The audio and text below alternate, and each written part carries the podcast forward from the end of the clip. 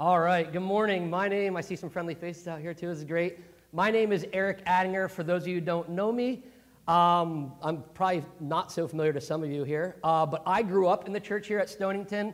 So everything I really kind of know here, I learned, or that I'm going to be preaching today, I learned the basics of way back being a kid. Some of you here might remember when this was the only building here and they didn't even have the addition on yet. And the kids, would, instead of going out there, would go down the back out here. Some of you might not have known there was actually steps, and they're probably still hollowed out down there. But so things have changed since I've been, you know, since a kid. But uh, what's not changed about this place is the truth, and that's why I love coming back here. Because I was actually just talking to Dave before I got here, or when I got here, and that there's really not a lot of truth speaking, uh, truth preaching churches out there, and I'm proud to say that you guys are one of them. So keep up the great work. Stick to the truth because we know the world's going to keep lying. Satan's going to keep working. So just stick to the gospel. That's what we're going to learn about today. Stick to the Word of God and what it says. So today we're going to be in Acts chapter 17, and we're going to really focus on evangelism. And our message, my message today is going to be about reaching the unreached. now, when I say reaching the unreached, I mean the ones that wouldn't ever come inside a church otherwise unless they were first evangelized and Jesus changed their hearts. A lot of times, as believers, we want people to come, right? Come and hear the word. Come and hear the word of God. But Jesus didn't really say in Matthew 28, have the people come to me, right? What did he tell us to do? He told us to go to them. And that's what we're going to focus on. And it's, and it's really interesting because Acts chapter 17, many of you are probably very familiar with this. And the thing I love about the Bible is you can read it over and over and over in many different ways, many different angles. I call, I call it like an onion. There's so many layers, and you keep peeling it back, and there's so many lessons buried in the Word of God here that you can take for certain times of your life and certain seasons and, and certain things God wants us to look at it for. But today, we're going to solely look at Acts 17. Uh, we'll look at the history because I love the history of it, but we're going to look at it from an evangelism standpoint. And why do we evangelize? What's the importance of evangelism? Well, I kind of mentioned it a little bit. Christ says in Matthew 28 that we need to go and make disciples of all the nations. Did you know that we are all missionaries in Jesus' eyes? I know a lot of us say, oh, we're going to send money to the missionaries, the missionaries are going to go and do our work, but we are actually missionaries of the gospel of Jesus Christ. And we don't need, you know, back in the Old Testament, it had to be a priest and the Levitical priesthood and everything. You have the Holy Spirit with you, and you can preach just like Pastor Brad can or I could. You guys can do the same thing. And, and the Bible even says the Holy Spirit will give you the words uh, that you need to be the missionary to these people. You know, the Bible even asks, how, how would the world know the gospel if they never heard it? And how are they going to hear it if we don't tell them, right? And there's many lost souls in our mission field. It's interesting because we always think about, you know, uh, if I'm going to be a missionary, we need to really help people in Africa or wherever. And, and it's funny because I have missionary friends. Actually, one of them is in Tanzania. And he said, Eric, the funny thing is, is when I tell them about that I'm from America, they say, can I be a missionary to the United States? Because I've seen what is going on there.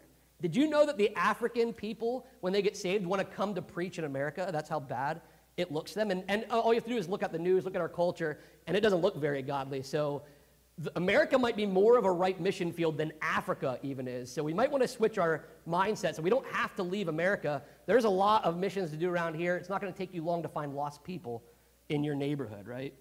So today we're going to take a look at Paul and his approach on evangelism, and we're going to learn some lessons from him. He's going to help us actually become better evangelists to the people around us. We're going to find out that Paul knows his audiences, and, he's, and, he, and he keys in on based on what they know and who they are. Now, we're going to focus today mainly on Athens. However, I couldn't, because of the concept of evangelism, I couldn't not do the whole chapter. So we're going to read the whole chapter. We're going to read section at a time. We'll do Thessalonica, Berea, and then Athens. And we're going to blow through Thessalonica and Berea pretty fast, but there's some key things that we need to, to, need to see here to get the full scope of evangelism. So let's just read. I'm going to read the first nine verses. You can follow along. Acts 17, verses 1 through 9, and we'll do a brief breakdown of what they say. Now, when they had passed through Amphipolis and Apollonia, they came to Thessalonica, where there was a synagogue of the Jews. And Paul went in, as was his custom, and on three Sabbath days he reasoned with them from the Scriptures, explaining and proving that it was necessary for the Christ to suffer and to rise from the dead, and saying, This Jesus, whom I proclaim to you, is the Christ. And some of them were persuaded and joined Paul and Silas. as did a great many of the devout Greeks, and not a few of the leading women. But the Jews were jealous, and taking some wicked men of the rabble, they formed a mob, set the city in an uproar, and attacked the house of Jason, seeking to bring them out to the crowd. And when they could not find them, they dragged Jason and some of the brothers before the city authorities, shouting, These men have turned the world upside down, have come here also. And Jesus and Jason had received them, and they are all acting against the decree of Caesar, saying that there is another king, Jesus. And the people in the city authorities were disturbed when they heard these things. And when they had taken money as security from Jason and the rest, they let them go. so, just a couple brief points I want to make based on the scripture here. You see, it says Paul went in as was his custom, and on three Sabbath days he reasoned for them from the scriptures. He went into a synagogue, we see, and a synagogue is all Jewish people, right? So he already knows his audience. That was actually his custom. He preached to the Jews first, and we're going to see that here. He'll eventually get to the Gentiles. but he'd go into a synagogue where there's nothing but Jewish believers, or when it says devout Greeks, that kind of means Gentiles, or the Greeks mainly around there, who also accepted the God of Israel. So he's walking into a place that accepts the God of Israel. So they have some pretty common ground, and he can actually save a lot of time because he didn't have to go back through creation and the creator, like God creator and everything like that. So he, he uses this common ground, and we're going to see he does this. Now, what it says is he reasoned with them from the scriptures. Now, if you don't stop to think about it, you might think, well, I could do that. I could take them right to Romans, and I could do the Romans road, and then I could do the Gospel of John. I could, but the interesting thing is, if you, you know history, it, those weren't written then. So when he's talking to them and he's teaching them about Jesus being the Messiah, he's only using Genesis to Malachi, only the Old Testament. Isn't that interesting? Can, how many of you, just think about it, how many of you could prove to a Jewish person who's a Jew today that they're in our community, how many of you guys could use the Old Testament to prove that Jesus was the Messiah? Because that was Paul's approach, because he knew what they believed, the Old Testament, and we know that Jesus fulfilled all those prophecies. All you have to do is go back and find those prophecies. Some of my favorite ones, I'll give you two right now off the top of your heads, is Isaiah 53. That one's a powerhouse. That's a story of Christ. And Psalm 22.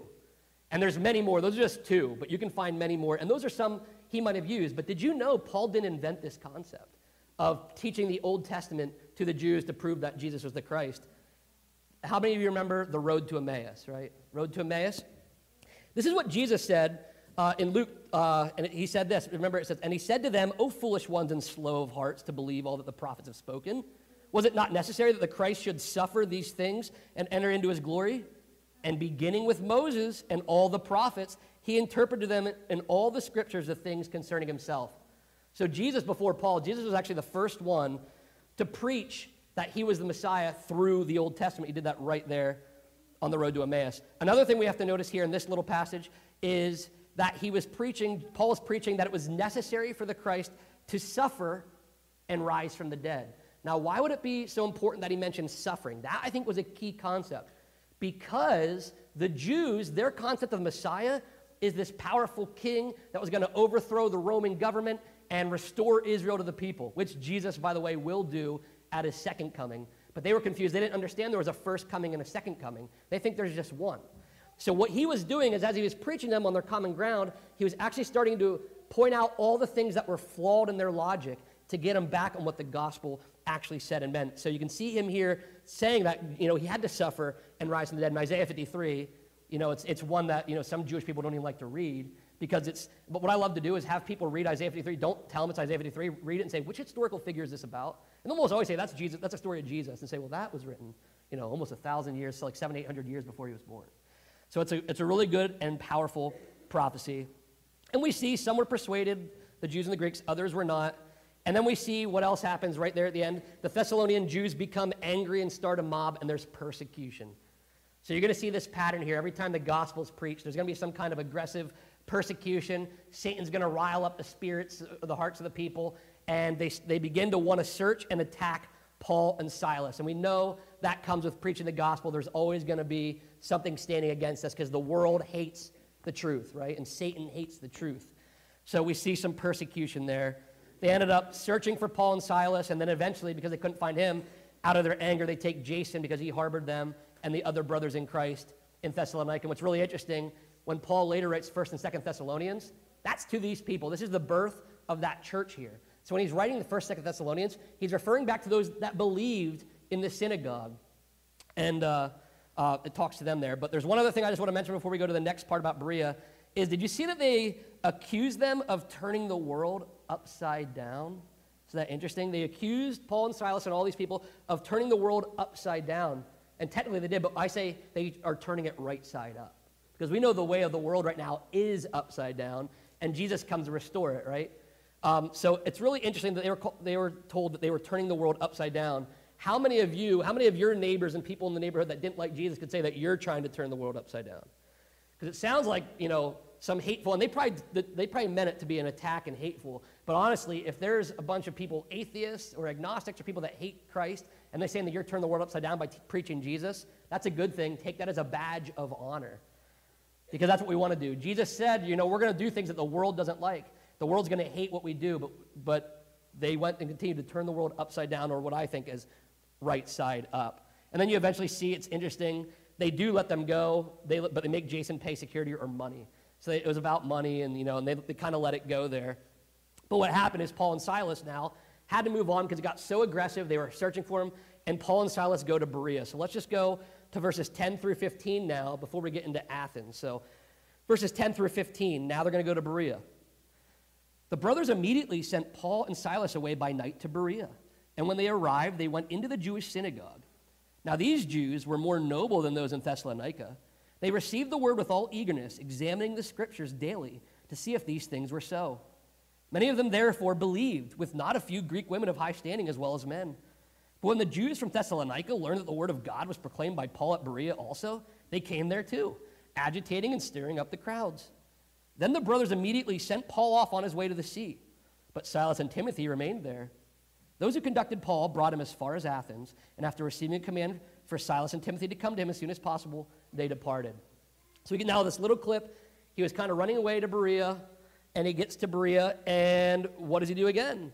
He arrived, they went into the Jewish synagogue. You can see this is a common practice. When he gets into a city, he says, Where's the synagogue? I got to find the synagogue, and now I got to go preach to the Jews. The scriptures, the Old Testament, I'm going to get their scrolls out, and we're going to talk about why Jesus is the Messiah. This time it's a little bit different. So before we saw that some people believed, but the Thessalonians or Thessalonica, yeah, they got mad and started that mob and got really angry, right? Well, here, and this is actually maybe one of my favorite uh, passages and scriptures in the New Testament, Acts 17 11, where it says, Now these Jews were more noble than those in Thessalonica. Why? Because they received the word with all eagerness, but not only that, examining the scriptures daily to see if these things were so. And I highly recommend you guys to write that down somewhere, highlight that, make sure that's in your thoughts, because it is very good. What they did is they were very open to hear the truth, and they received it. They actually were saved. They became believers in Christ. But, but before they believed, they were so eager, they actually fact checked them. And that's the only kind of fact checking I like, is the one that checks the Bible first. I don't like that Facebook stuff that's full of whatever. Uh, but they actually fact checked them the scripture. They looked at the scripture and they said, you know what? Isaiah 53, that adds up. This psalm adds up. I think Paul's right. But they didn't just take it and say, whatever he says, I believe. Because honestly, again, I was talking about there's not a lot of great churches out there. There's a lot of teaching a lot of stuff of the world. And if you aren't a Berean, Acts 17 11, there's people right now this morning in Sunday somewhere that's going to listen to a lie about something that's not in the Bible that the preacher said, and they're just going to say, I heard that in church and that must be true. Instead of looking at the scriptures and saying, wait a minute, that doesn't, that's not what Jesus said, and kind of confronting it and, and trying to figure it out in their mind, so it's really good, and I think Pastor Brad would love me to say this too. It's really good if you challenge me or you challenge Pastor Brad. Maybe not challenge us, but everything we say, don't just take it for a grain of salt. I'd like you to do your own homework and fact check me with the Bible because that's the healthiest thing to do. And it's a good exercise to do. And I don't think you're going to find Pastor Brad being wrong on many things. That's the good news. But you're going to find other Christians and people that tell you things that aren't in the Bible. And it's really good to know your Bible. And how can you fact check unless you read your Bible, right? So I love here that the Bereans were fact checking with Scripture. And I highly encourage you to do that in the world today full of lies uh, and misconceptions about the Bible and about who Jesus really is. And then you can see the Thessalonians. Isn't this funny? They're like 30 or 30 miles away or so. They heard about all that Paul was doing, so the word traveled. He must be doing a lot of things. And they got so mad, they went and drove. Could you imagine like getting so mad, like somebody's so mad, they drove from like Harrisburg to come chase you out of Sunbury, Shamokin area? Like, it takes a lot of effort, right? That's how, that's how angry they were and they were getting all stirred up. But I think it's something interesting. I think something was happening on the spiritual level because, by the way, everything that happens down here happens in the spiritual realm. It's controlled, which is why our prayers are the most effective way to interact with the world, is because everything's happening up top. But I think what happened is their hearts got stirred so much by Satan and the evil spirits that they wanted this to be snuffed out and stopped. And remember, God's in control of everything. And I always say, like, kind of in football, sometimes you miss a block so a guy can come through so you get an open pass. It's kind of what God does sometimes, and God misses that block purposely. He let them come there. You know why? Because they chased them out of Berea, and now the Bereans were saved, but it actually made the gospel spread further and faster and got to more people. So, what Satan thought he was doing by stopping the word, we're going to see it actually continued to spread it. So, God lets them through. He lets those Thessalonians come and chase them out. And it looks bad on the surface sometimes. Sometimes the things you see on the surface look very bad, but they're actually very good for the gospel. If you actually look at the persecution over like in Afghanistan, uh, that, that in the past couple years, if you see persecution going on in the Middle East, you'll actually see it looks terrible and it is terrible and keep praying for those people. But what it does is you'll see the church will never grow so fast as in persecution. So when there's persecution, you'll see it'll actually, the church will actually grow faster. So sometimes, you know, God will allow these things to happen. And I think that's what happened here. I think it's an example of what happened here. Now, we're going to get to go to Athens and we're going to kind of finish out the chapter. And this is what we're going to really focus on most of our time. But before we get into this, we got to know a little bit about Athens. So, many of you know that Athens is in Greece. And when you think of Greece, you think of the philosophers and all that stuff and democracy. And that is true. That happened about centuries before, three, four hundred years before, is when, you know, Aristotle, Socrates, Plato, all of them were around. So it is the intellectual capital of the world, very academic. The concept of university is from Greece. So this is now the intellectual world. And not as many Jews. Now, there's Jewish synagogues, but it's going to be very Greek or very worldly, Gentile people that don't necessarily accept the God of Israel. So now he's walking into a bit of a different territory. The Greeks were also pantheistic, very pantheistic. They had, you know, they had a pantheon of gods. They believed in multiple gods. And we know there's evil, multiple evil spirits, but there's only one true God. So they had it wrong there, but they believed in many gods, and they had a very different worldview from Christianity when it came to the afterlife. And even those that believed in God, they didn't even believe he was really involved in the world. So you're going to find out the Greeks here, and they were very intellectually prideful. They thought they were the smartest people in the world. And maybe academically at the time, they were the smartest people in the world. Who knows, as far as academics go. But with the truth, they were very far from it in many ways, and we're going to see that here. So let's first just read the first chunk of it, chapter, or verses 16 through 21 here. It says, Now while Paul was waiting for them at Athens, his spirit was provoked within him as he saw that the city was full of idols. So he reasoned in the synagogue with the Jews and the devout persons, and in the marketplace every day with those who happened to be there. Some of the Epicurean and Stoic philosophers also conversed with him, and some said, what does this babbler wish to say? Others said, He seems to be a preacher of foreign divinities because he was preaching Jesus and the resurrection. And they took him and brought him to the Areopagus, saying, May we know what this new teaching is that you are presenting? For you bring some strange things to our ears. We wish to know, therefore, what these things mean. Now, all the Athenians and the foreigners who lived there would spend their time in nothing except telling or hearing something new. Let's just break those scriptures down here quickly. Right out the gate, verse 16, it says, Paul's spirit was provoked, in my translation, provoked within him as he saw the city was full of idols. Now we believe, you know, Paul went, and we know from the, the scripture before, he wanted Silas and Timothy to come. He wanted them to come with him, and they were still back at Berea, right?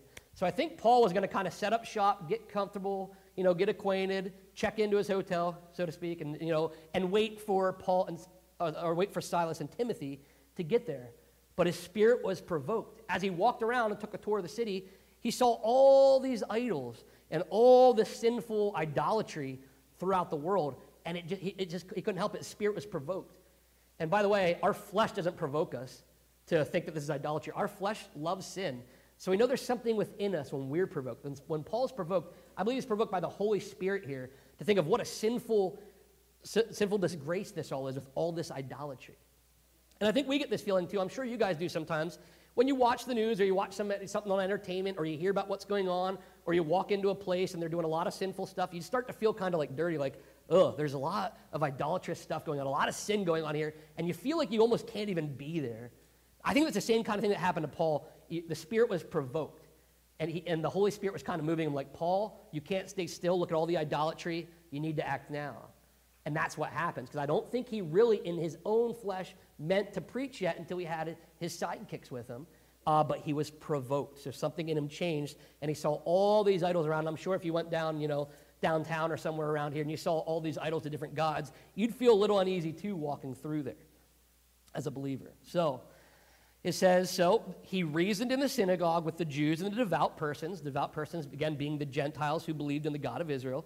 So again, he begins same pattern in Athens. He's in Athens, he's in this very intellectual world, but he still says, let me find the synagogue. I want to go preach to the Jews about the Old Testament scriptures, which he probably didn't call Old Testament right, at the time, uh, but it was Genesis to Malachi, and he preached to them there. But then there's the second part of that verse 17. It says, and in the marketplace every day with those who happen to be there. So now he's going to a marketplace, which is a Gentile area.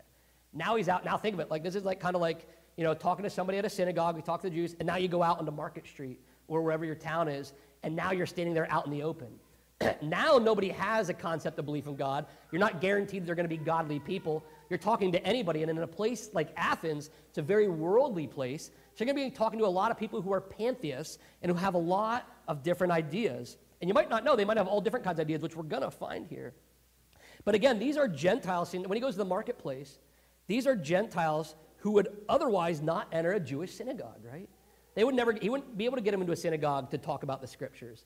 They weren't going to go in there. They were just about their own business. So I think about this about the people who aren't in churches this Sunday, aren't in synagogues this Sunday. There's people, unchurched people, who don't care about Sundays. They think it's an extra day to sleep in, right? So we're not going to get them to come to church. Instead, we've got to go to them, like Jesus said in Matthew 28. And that's what Paul is doing. He's going out and saying, These people are never going to come to a synagogue. They're never going to come read the scriptures of the, of the God of Israel. So I'm going to have to go to them and talk with them in the marketplace. And that's what he does. Verse 18 says, Some of the Epicurean and Stoic philosophers also conversed with them, and some said, What does this babbler wish to say? Others said he seems to be a preacher of foreign divinities because he was preaching, look at this, Jesus and the resurrection. So even though he's talking to foreigners that have no concept of the God of Israel, maybe, or they, they don't accept him anyway, uh, he's still telling them about Jesus and the resurrection. He's out there in the marketplace telling them about Jesus who came to save the world and that he came back from the dead. And you'll see resurrection is a common thing that is, and it's in every time he preaches the gospel, the resurrection's in there. And that's because it's very important. Did you know there's people out there that call themselves Christians but don't believe that Jesus rose from the dead?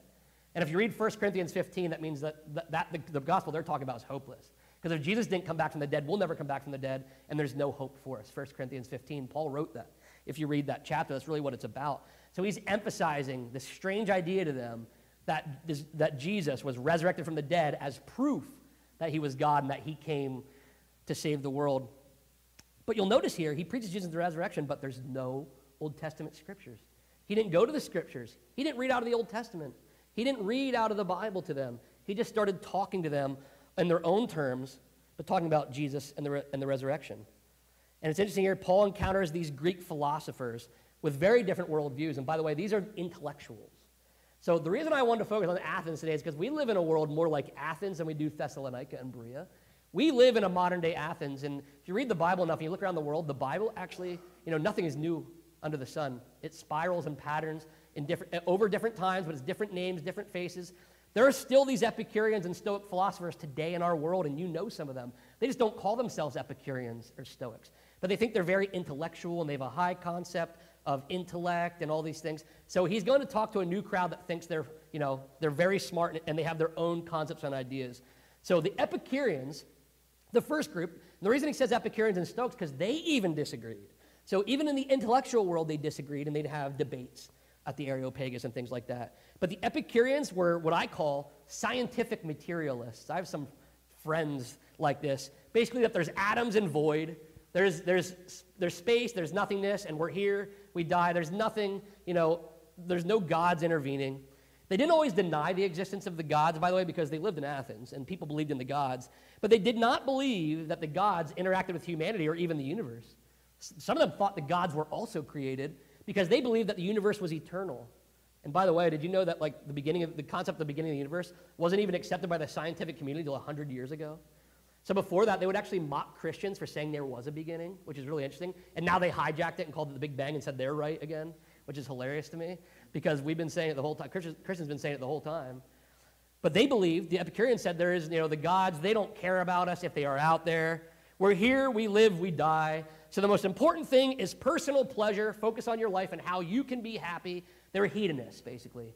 And they focused on personal pleasure because all you did. You were here and you died, so you might as well live life to the fullest.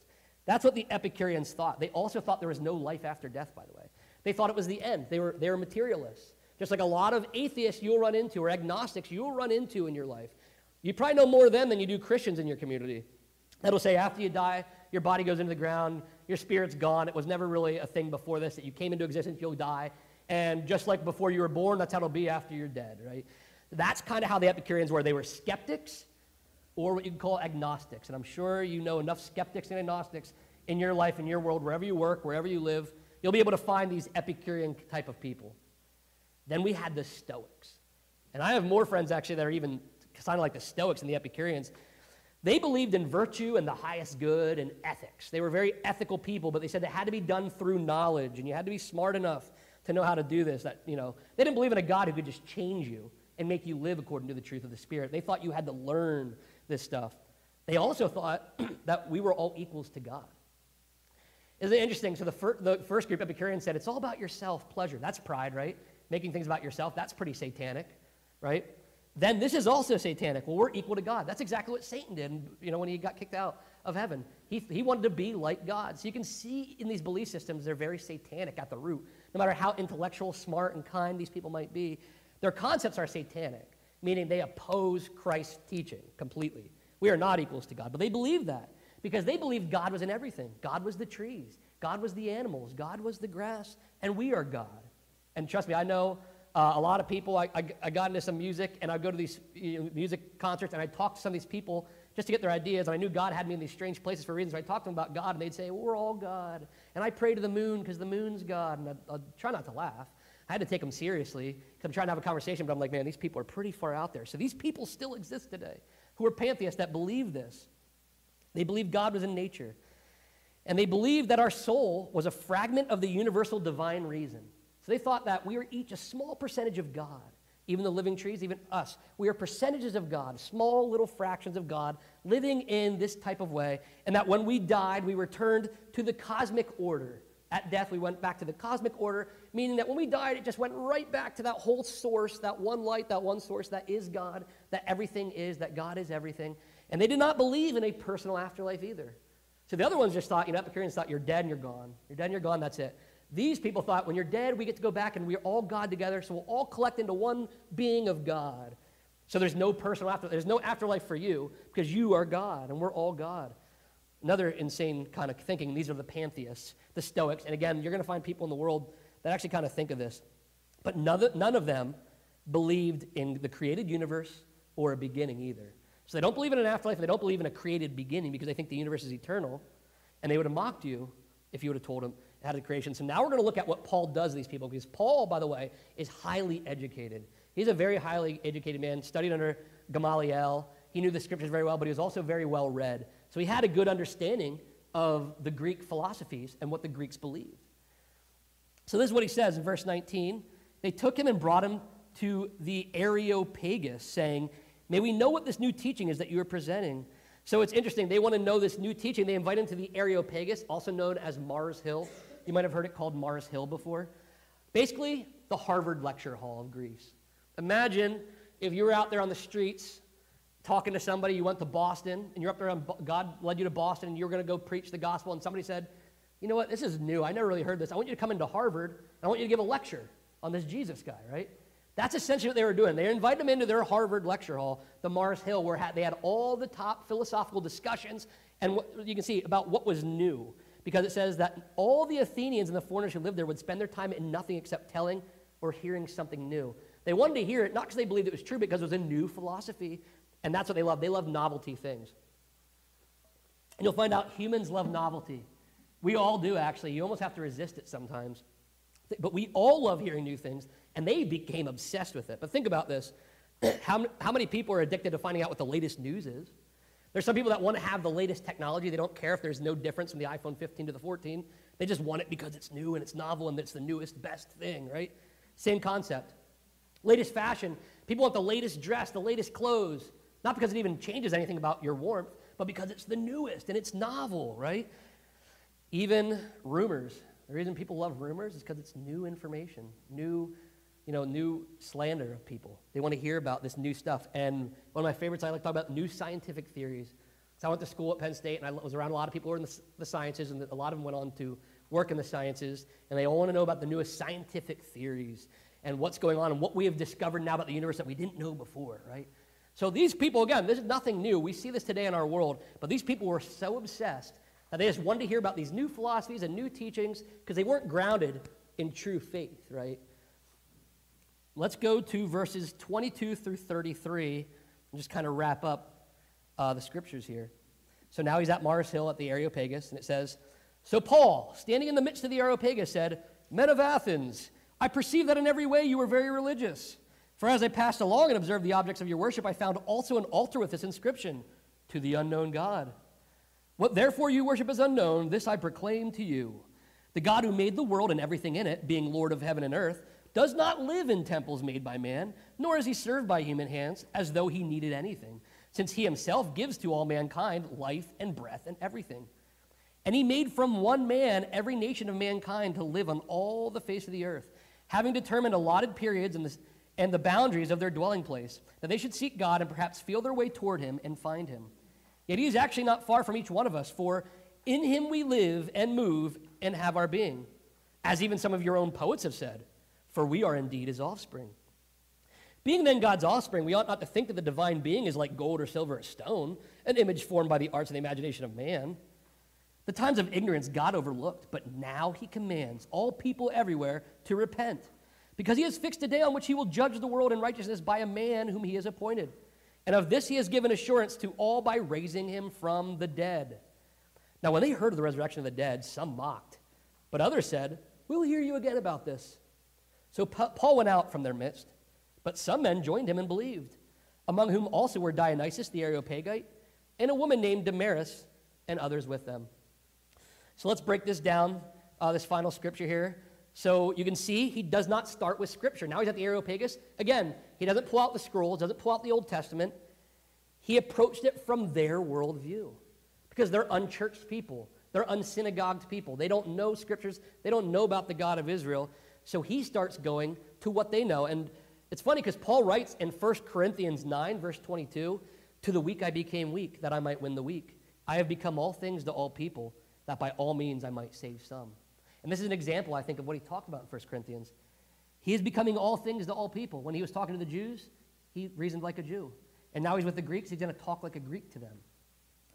Now, when he talks to them, he's not going to verify that their things are true, but he's going to use these common things to get their attention. He's not going to confirm and say everything you believe is true. He's actually doing the opposite. He's taking their beliefs and he's going to get them to go in a different direction based on their common grounds of what they believe.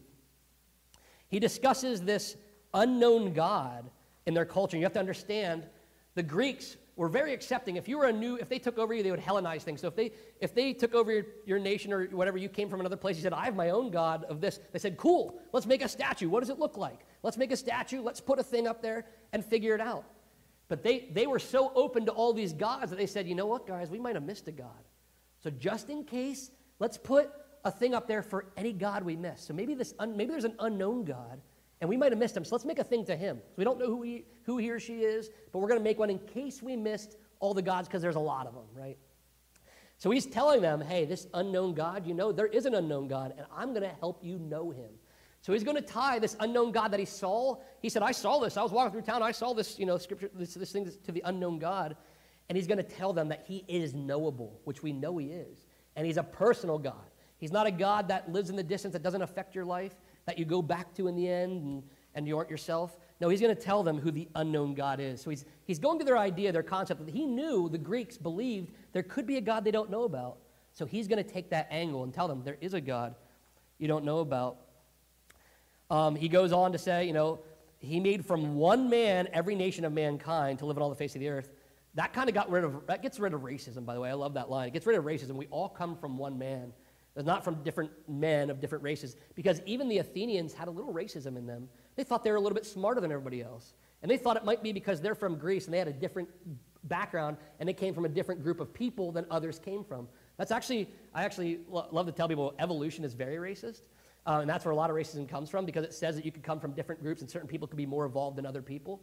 That's where the racism concept really took off uh, in our recent history. But the Athenians were very racist and thought they thought they were better and smarter than other people. And Paul's trying to tell them, no, God created us all from one, from one man, Adam. That's where we all come from. And he, and he also t- hits on this too. God having determined allotted periods in the boundaries of their dwelling place, he's starting to give God these attributes that he determines everything and God is in control, which he is, right? Because they thought everything was chance and fate. The concept of the fates. You know, there's even that one Christmas song people sing that says, if the fates allow. They don't understand that you're actually singing about Greek gods, the fates, and these, and these spirits that they thought determined, you know, might be deterministic, or that things just happen and things random, roll the dice chance, and things all happen. So again, he's approaching their belief system and correcting it. saying, I know you guys believe in, you know, fate and chance, but the God, the unknown God you don't know about, is actually controlling everything. Nothing gets by him. Nothing sneaks by him. Just like I said about when, you know, when the, the Thessalonians chased them out of Thessalonica and Berea, that wasn't by chance. That wasn't a roll of the dice. Those people didn't get away with anything. God allowed it. God's in control of everything. And Paul's here telling him that. And then he's going to go into more common ground. This is the part I really love. Verse 27 and through 29 that they should seek God and perhaps feel their way around to find him, yet he is actually not far from each one of us. So he's personalizing God there. And look at this. He says, In him we live and move and have our being.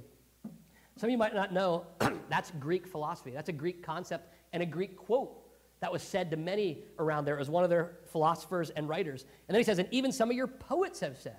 Now he's going to start using Greek poetry. Did you ever think you could preach to somebody with Greek poetry? Paul does it here. He says, For we are indeed his offspring. So, what he did is he found out, he knew the Greek culture, he was very well read. Again, did not believe what the Greek culture said and what all their stuff said, but he knew what they said and what they believed. And that's very important when you're going to talk to somebody about Christ. You need to have a common ground. If they've never been to a church before, don't start hitting them with Romans Road because they're going to be like, What are you talking about? I need saved, right? What you should do is probably, it's always best to have a relationship with that person because you know a little bit about them, what they're into. Are they into sports, music, fashion, culture? What are their belief system? What's their worldview? It helps to know this because then you can talk to them about Christ in this way, and you don't need to start out with the scriptures. Now, eventually, when you get them to believe, you want to take them, obviously, to the scripture and say, this is the source of truth.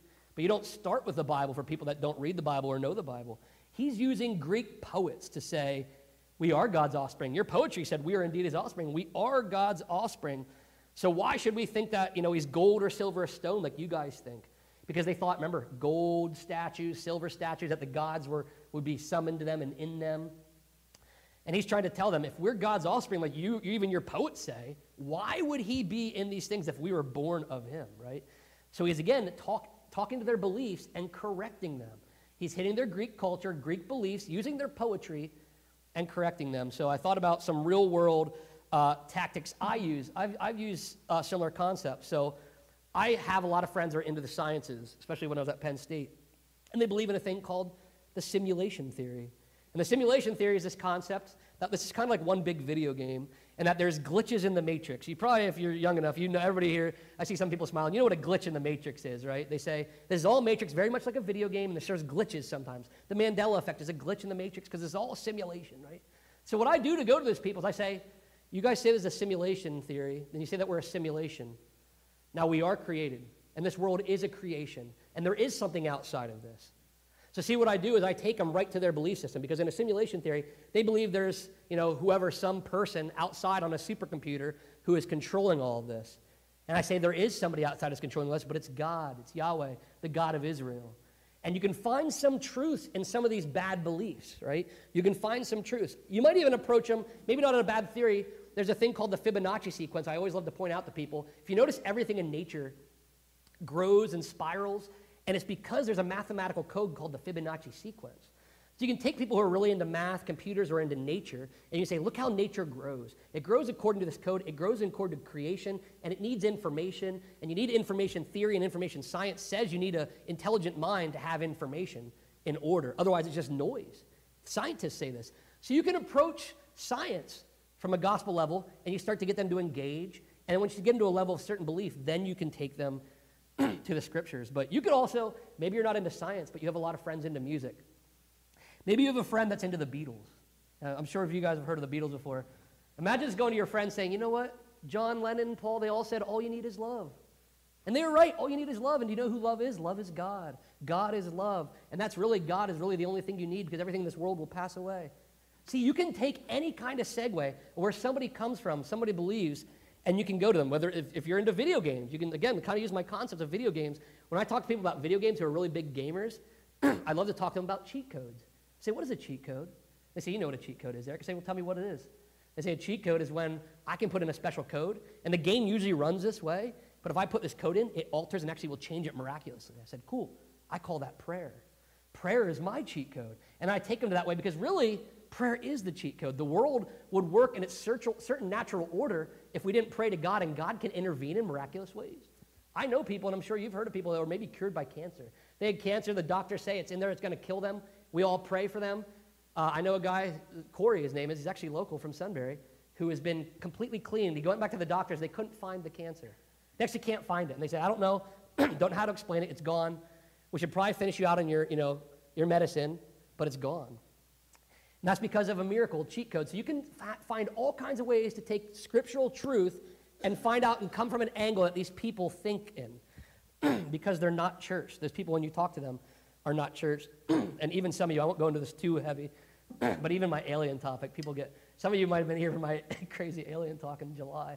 And the reason I talk about aliens, not because I believe there's green Martians coming here, but I'm trying to get them to concept. There are beings, I call them angels, that, that can interfere with the world. They're not on other planets.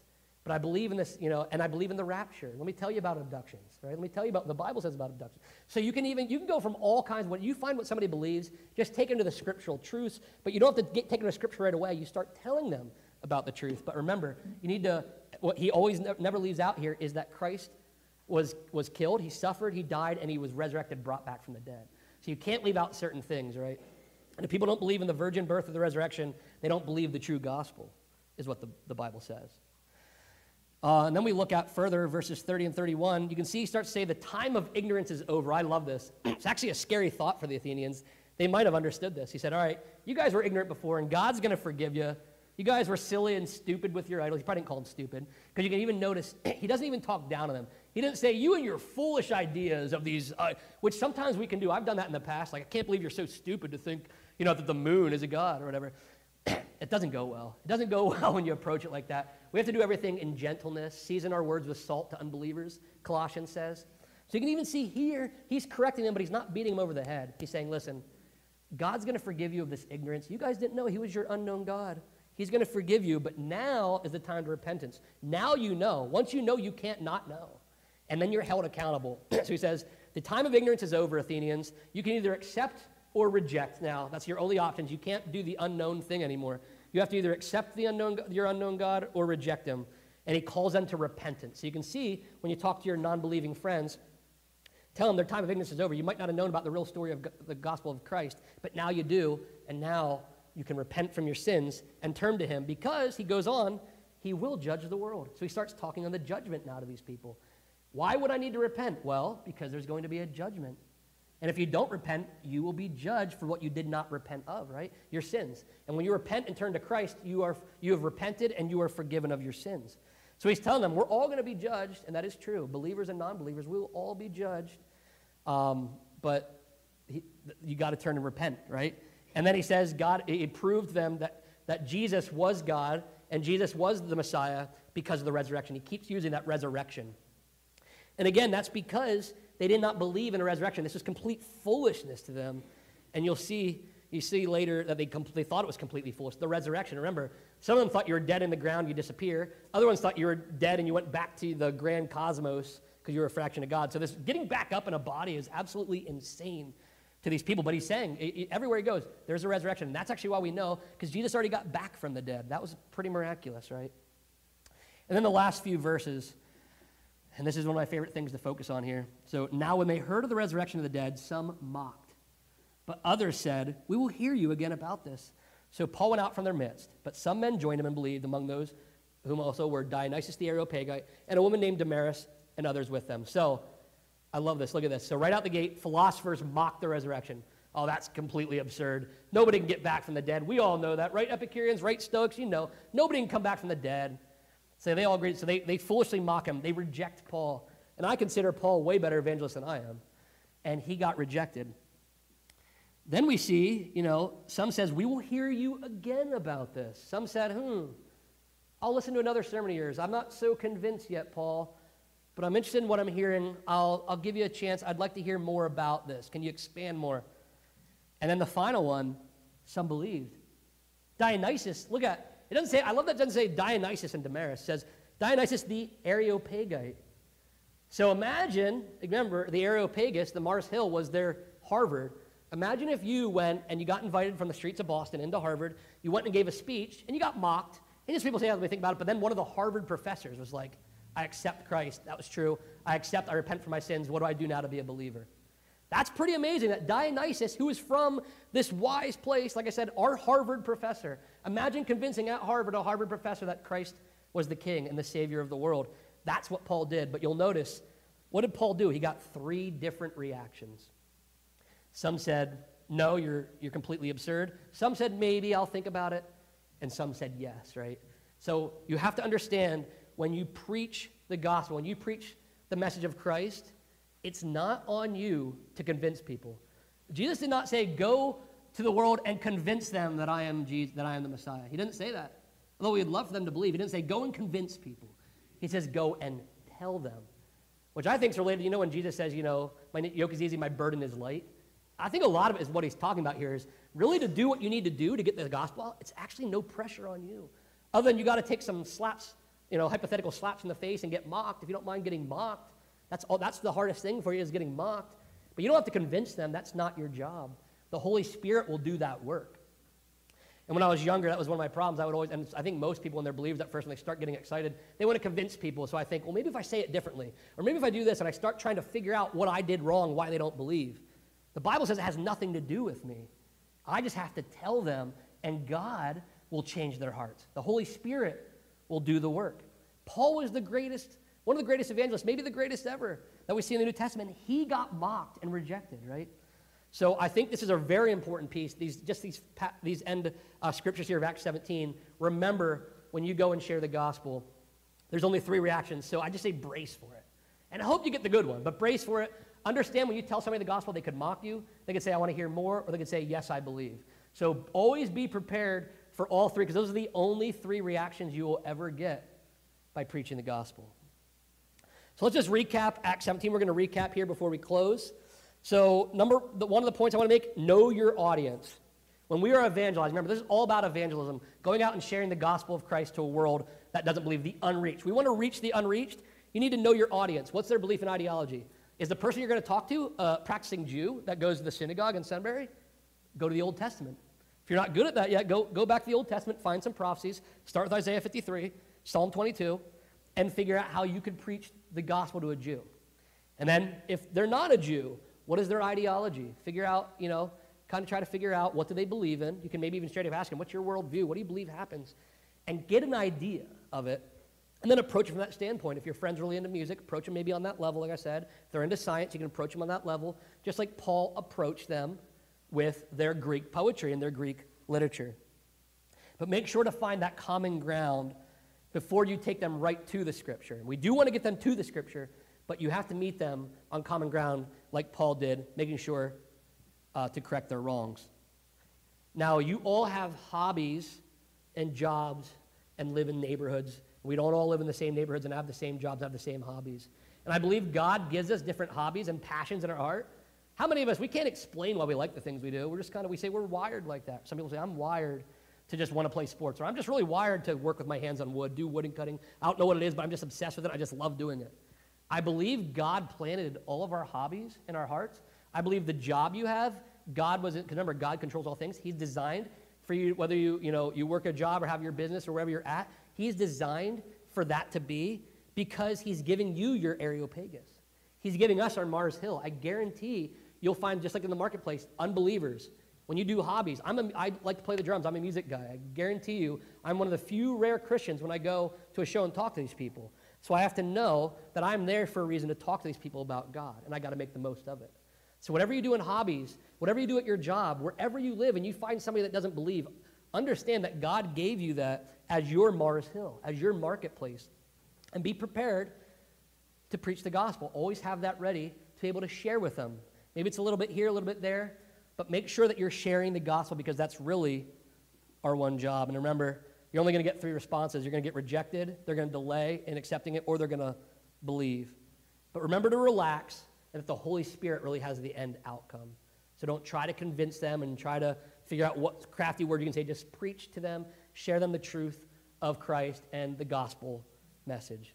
I'm going to leave before we have uh, our singers come up for the last song. I just want to read uh, Matthew 28, the ending here, verses 19 and 20, when Jesus Christ said, Go therefore and make disciples of all nations, baptizing them in the name of the Father and of the Son and of the Holy Spirit, teaching them to observe all that I have commanded you, and behold, I'm with you always to the end of the age. So please make sure we're following the Great Commission and we're sharing the message of Christ.